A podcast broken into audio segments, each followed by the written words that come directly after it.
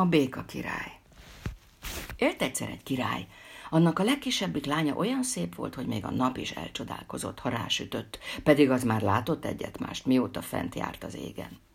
A királyi palotától nem messze egy rengeteg nagy erdő sötét lett. Sűrű lombos kerek hársfák álltak a szélén. A legvénebb, a legterebélyesebb hársfa alatt pedig volt egy kút.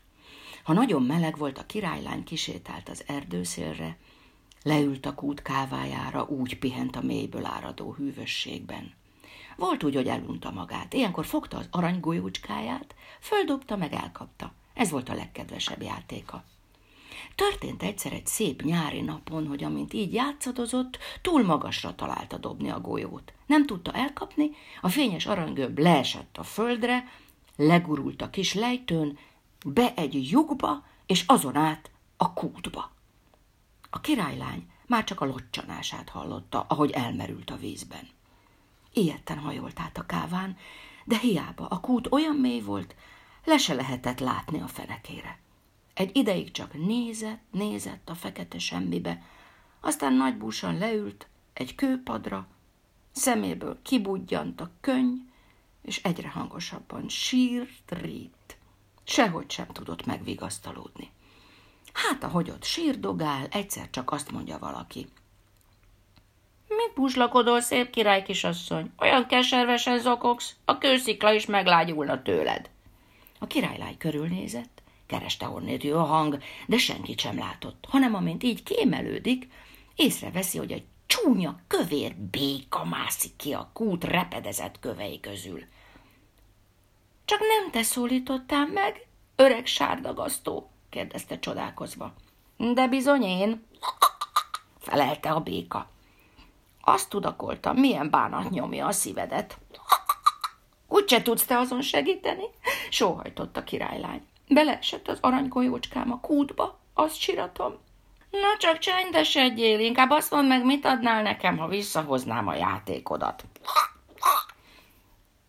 Amit csak akarsz, királyi ruhámat, gyöngyömet, gyémántomat, még az aranykoronát is a fejemről.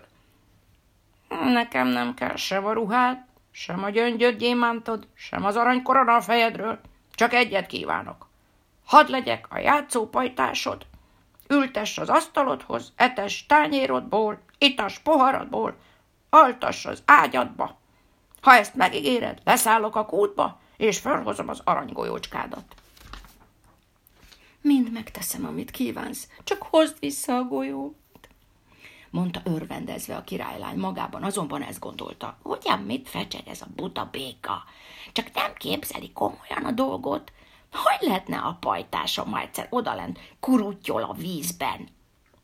A béka pedig, amint az ígéretet megkapta, lebukott a kútba, és alig, hogy a királylány a gondolata végére ért, már is előbukkant szájában az aranygolyóval. Oda totyogott vele a gyepre, és a lány elé gúrította. Annak nagyot dobbant a szíve az örömtől, amint a kedves játékát viszont látta. Fölkapta, és elszaladt vele. Ügyet se vetett többet a békára. Az pedig nagy brekegéssel kiáltott utána. Vár csak! Vár csak! Vegyél az öletbe, én nem tudok olyan gyorsan futni, mint te! Hiába hajtogatta, ahogy a torkán kifért, hogy várj meg, várj, várj csak! A királylány dehogy is várta meg, örült, hogy megszabadult tőle. Attól fogva, hogy hazaért, eszébe se jutott többé a csúnya jószág, hanem másnap, mikor éppen ebédnél ültek, és a király kisasszony jó ízűen falatozott az aranytányérjából, egyszer csak valami furcsa placsogás hallatszott odakint a márvány lépcsőn. Plics, placs, plics, placs. Aztán egy percnyi csend után kopogtattak az ebédlőterem ajtaján, és valaki azt kiáltotta. Kis királylány, nyiss ajtót! Neked szólnak, mondta a király. Eredj, lányom, nézd meg ki az. A királylány nem szívesen mozdult a helyéről, de hát az édesapjának nem mondhatott ellent. Kinyitotta egy gyarasznyira az ajtót, de nyomban be is csapta, és halott halványan szaladt vissza az asztal mellé. Mi az édes lányom? kérdezte a király. Mitől ijedtél meg annyira? Talán egy óriás van odakün, és el akar rabolni? Jaj, de hogy édesapám, felelte a királylány. Nem óriás az, csak egy, egy rusnya béka. És mit akar tőled az a béka? Mit tehetett mást a király kisasszony? Elmondott mindent töviről hegyire, hogy hogyan vesztette el az aranygolyóját, meg hogy mit ígért érte cserébe a békának. Mire végére ért a történetnek, a szeme tele lett könnyel, és úgy rebegte. Jaj, ha én ezt tudtam volna, de sose gondoltam, hogy kibúvik a kútból, és utána jön. Akkor a béka megint kopogtatott, és másodszor is bekiáltott. Kis királylány, nyiss sajtót! Elfeledted, mit ígértél?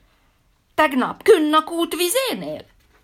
Kis királylány, nyiss sajtót! Én vagyok itt, nem hallod? Hogy ne hallotta volna szegény, hiszen éppen az volt a baja, hogy hallotta. Hát még mikor az édesapja ráparancsolt, amit megígértél, meg is kell tartanod. Menj és engedd be! A királylány ajtót nyitott, a béka meg nyomban beugrott, és a lány nyomában egészen a székéig placsogott. Ott leült, és rákiáltott. Védj föl magad mellé! A király kisasszony tétovázott, de a király megint rászólt. Ígéret szép szó, ha megtartják, úgy jó. Erre aztán bárhogy utálkozott, mit tehetett, fölvette. Hanem a béka nem érte be ennyivel. A székről fölkívánkozott az asztalra. Amikor pedig az asztalon ült, így szólt. Tolt közelebb a tányérodat, hogy egy tából ehessünk, ahogy megígérted. Azzal jó ízűen nekilátott a falatozásnak, nem sokat törődött vele, mit szól hozzá a királylány. Evett a tányérjából, ivott a poharából, és amikor már jól lakott, azt mondta, hm, ettem itt a meleget, most aztán pihennék egyet. Vigyél a szobádba, vesd meg nekem a sejem ágyad, hadd aludjam. A királylány sírva fakadt, úgy írtózott ettől a hideg békától, hozzá sem mert nyúlni, és most belefektesse a szép, habos ágyába. A király azonban haragosan ráncolta a homlokát. Ha a bajban jó volt, nevesd meg a baj múltán sem. Szegény kis királylány. Megfogta két ujjával a békát, fölvitte a szobájába, és letette a sarokba. Igen ám, de a béka megszólalt. Én is olyan kényelmesen akarok aludni, ahogy ti alusztok, jó puha ágyban, nem itt a sarokban. Erre a királylány kénytelen kelletlen felemelte a békát, és akárhogy is írtozott tőle, ágyába fektette. Nesze, rustya jószág, de most aztán nyugton maradj! A béka befeküdt a szép fehér sejemágyba, és abban a szempillantásban híre nyoma se volt többé békának. A király kisasszony egy takaros, szép szemű, mosolygó, királyfit látott maga előtt? Egy gonosz boszorkány békává varázsolt. Te vagy az egyetlen a világon, aki megszabadíthatott a varázslattól, mondta.